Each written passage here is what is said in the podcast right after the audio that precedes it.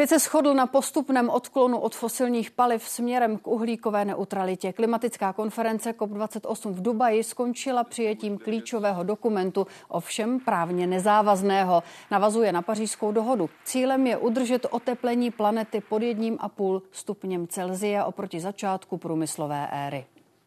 Všechny státy světa se zhodly na poměrně zásadních věcech. Strojnásobení eh, počtu obnovitelných zdrojů a zdvojnásobení účinnosti eh, do roku 30. Jasného odklonu od eh, uhlí, zároveň samozřejmě podporu nových technologií, ať už obnovitelných zdrojů, vodíků nebo třeba jádra, ukládání a využívání uhlíku. To si myslím, že je dobrý výsledek. Je to vlastně poprvé, co se světové společenství takhle jasně přihlásilo nejenom k odklonu od uhlí, ale k postupnému odklonu od všech fosilních paliv. Michal Marek, ředitel Ústavu výzkumu globální změny a Jan Schiller z Hnutí Ano, hejtman Ústeckého kraje. Pánové, dobrý večer. Dobrý večer z Brna. Dobrý večer vám i divákům. Tak děkuji. Pane Marku, to, že ten dokument není právně závazný, co to znamená? Končí fosilní paliva nebo mají ještě nějakou budoucnost? Na nějakou právní závaznost si ještě budeme muset počkat? Určitě si na ní budeme muset počkat, protože jedním z velkých problémů toho globálního problému je, že má určitou politickou dimenzi. Takže to znamená, že čeká nás ještě stále velmi dlouhá cesta drobného politického vyjednávání, drobného uvědomování si toho, jak velký problém nad námi stojí. Takže toto je bohužel prostě průvodní jev řešení tohoto velkého globálního problému.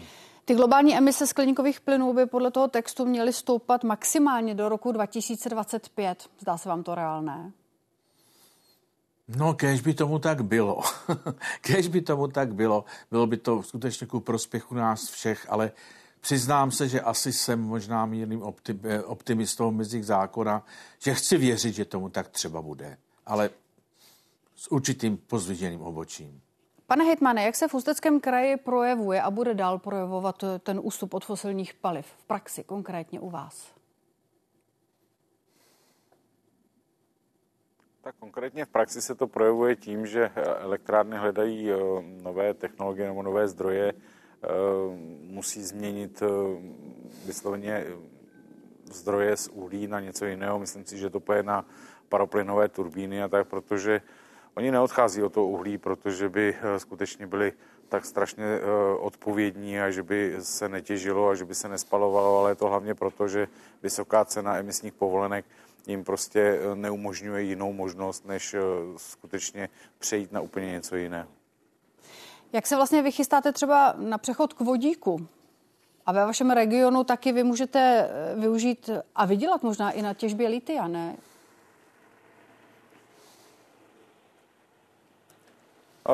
Nevím, jestli využít a vydělat, ale rozhodně je to jeden ze zdrojů eh, budoucnosti, který my vnímáme a samozřejmě počítáme s tím, že eh, těžba se začne.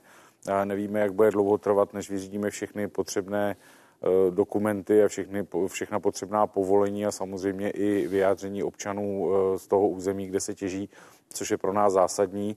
A vodík, no, my jsme součástí vodíkového, Evropského vodíkového údolí, Máme eh, dokonce strategický projekt v rámci transformace krajen v Ústí nad Labem, kde budou vodík využívat v městské hromadné dopravě. A my tomu dáváme velkou váhu, protože vodík není jenom palivo pro dopravu, ale samozřejmě je to jedna z nejlepších zatím baterií pro uskladňování energie, takže my se vodíku věnujeme vážně. Máme další strategický projekt na naší průmyslové zóně, který se bude zabývat vývojem a, a vlastně vším tím, jak co nejlíp by se vodík mohl jak vyrábět, tak uskladňovat a případně i distribuovat. Takže pro nás vodík je zatím jako varianta, která má budoucnost a ke které jsme hodně blízko.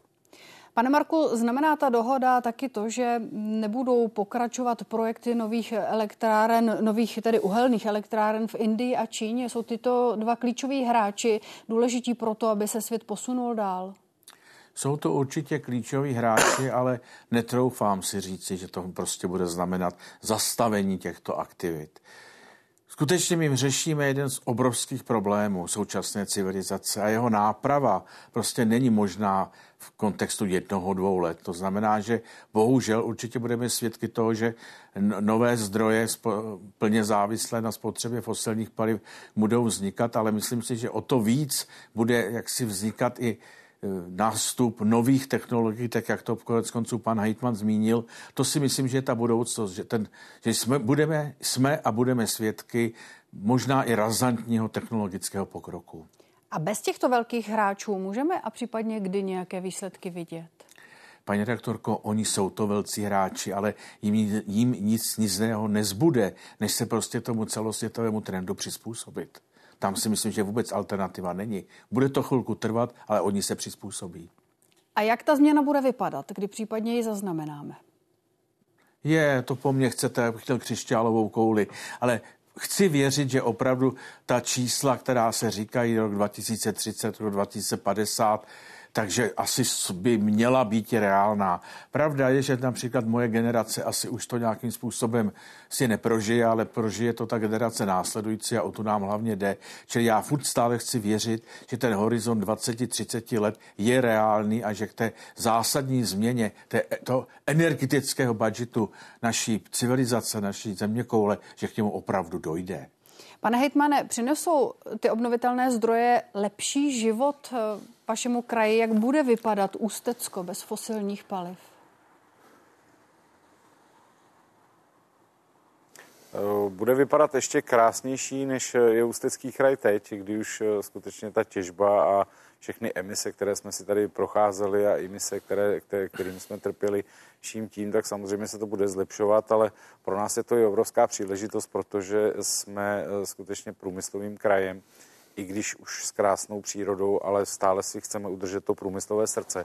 A pro nás je to příležitost, protože ono vodíkem to nekončí. Eh, my skutečně chceme eh, využít eh, to litium tak, aby skutečně se i zpracovávalo a zkoumalo tady u nás. Jsou i další zdroje, jsou i jiné zdroje energie nebo baterií, třeba i jiné prvky, které my tady máme v Krušných horách. Takže pro nás je to určitě příležitost, které se chceme chopit a nechceme čekat na to, až skutečně jenom skončí uhlí a, a sedět a, a říkat, a co bude teď. My eh, se na to připravujeme možná víc než zbytek republiky, eh, protože si uvědomujeme, že zbytek té republiky zásobujeme eh, elektrickou energií a v tom si to chceme zachovat a myslím si, že i samotní průmyslníci a těžaři to chápou a soustředují se i na právě vyvíjení a na zavádění do praxe těch nových zdrojů, Eh, teď momentálně třeba jednáme o tom, že eh, jsme dali iniciativu na aktualizaci zásad územního rozvoje kvůli větrným elektrárnám. Řešíme tady spoustu i fotovoltaických elektráren na umístění právě na vytěžených oblastech a další a další věci. Takže pro nás příležitost a rozhodně to našemu kraji akorát prospěje. Kritici se ale často obávají, že ten přechod na tu bezemisní ekonomiku může přinést i snížení životní úrovně. Jak v debatách s nimi argumentujete? To znamená, že vy jste ten zastánce toho, že zelená politika může jít ruku v ruce s ekonomickým růstem. Teď nevím, koho se ptáte, jestli pana no, Hejtmana. Pana Hejtmana, pana Hejtmane. No, se říká, ještě když... A já si myslím, protože uh, trošku takový ten základ, když se vrátím do školy, tak většinou se říkalo, že uh, ekologie není, uh, se nerovná ekonomie. A ono to trošku i s tím souvisí a stále to trvá. My musíme jít opatrně s tím, jak budeme odcházet od fosilních paliv. A já jsem a vždycky říkám a říkám to stále, pokud budeme mít alternativu za to uhlí, tak budeme první, kdo bude ty doly zavírat a to věřím tomu, že i samotní těžaři, protože skutečně jako pokud ta alternativa bude a ta stabilita hlavně těch dodávek eh, v jiných zdrojích, tak si myslíme, že uhlí můžeme eh, na nějakou dobu ponechat stále ještě v zemi, než vymyslíme, co s ním udělat lepšího, než ho jenom prohnat komínem. Bude to hodně dlouhý a hodně složitý proces. Pan Marku, právě klíčová bude určitě ta alternativa množství těch možností, které kraje a země budou mít a také e, vytrvání v tom přecházet tedy na tu bezemisní ekonomiku. Nebojíte se vy, že si politici zvolí tuto cestu, ale potom nakonec ten dopad bude snížení životní úrovně? Jsou takové obavy na místě, anebo zelené politice věříte? Já zaprvé asi by bylo velmi falešné, kdybych jako díky svému oboru nevěřil zelené politice. Určitě ji věřím, protože jsem přesvědčen o tom, že přinese mnohé nové a nové příležitosti pracovní. Víte, já jako jeden dobrý příklad dávám to, že kdykoliv teď v současné době naštívím Ostravu, tak jsem úplně nadšen tím, co se vlastně v Ostravě stalo.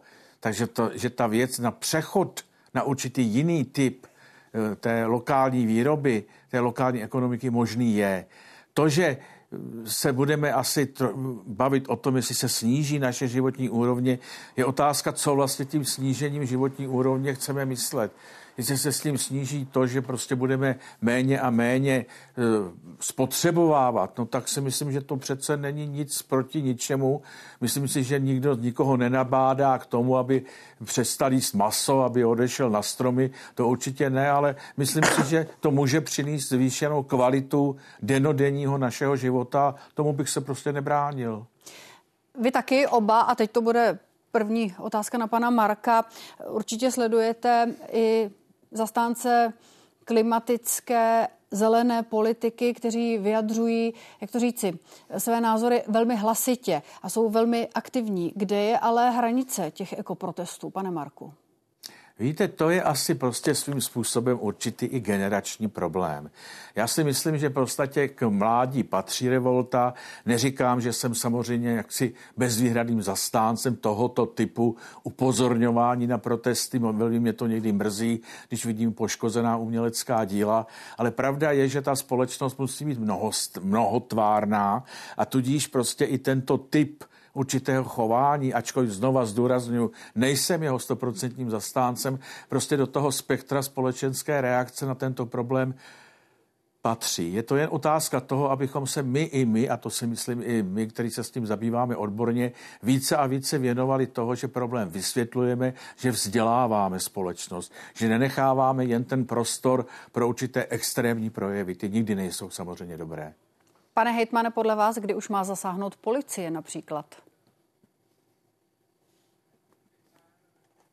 Tak já si myslím, že policie by měla právě zasahovat ve chvíli, kdy dochází k blokování dopravy a ohrožování mnohdy i životů lidí, eh, kdy dochází k obsazování třeba rypadel tady v těžebních eh, společnostech, protože tě aktivisti, a my jich tady zažíváme eh, několik, tak většinou nemají úplně zdravý rozum, když to tak řeknu, a protestují proti něčemu, co vůbec nedává smysl.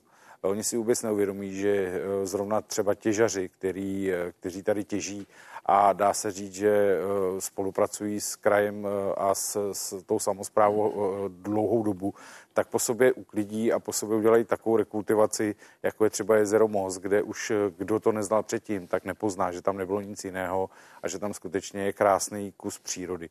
Takže skutečně myslím si, že ty protesty přilepovat se někde k obrazům a takový to už je přes čáru a myslím si, že takovým stylem se dialog určitě nevede. A hlavně si myslím, že by měli začít ti mladí, ta mladá generace u sebe. Kolikrát je mi vyčítáno, že my, my nejsme ekologičtí, ale ono to není jenom o uhlí, ono je to o tom, jak používají zboží, jak používají obaly, jak používají různé věci. A kdyby začali u sebe, tak je to lepší. Oběma děkuji. Michal Marek, ředitel Ústavu výzkumu globální změny a taky Jan Schiller, hejtman Ústeckého kraje. Dobrou noc. Naschledanou. Dobrou noc vám i divákům.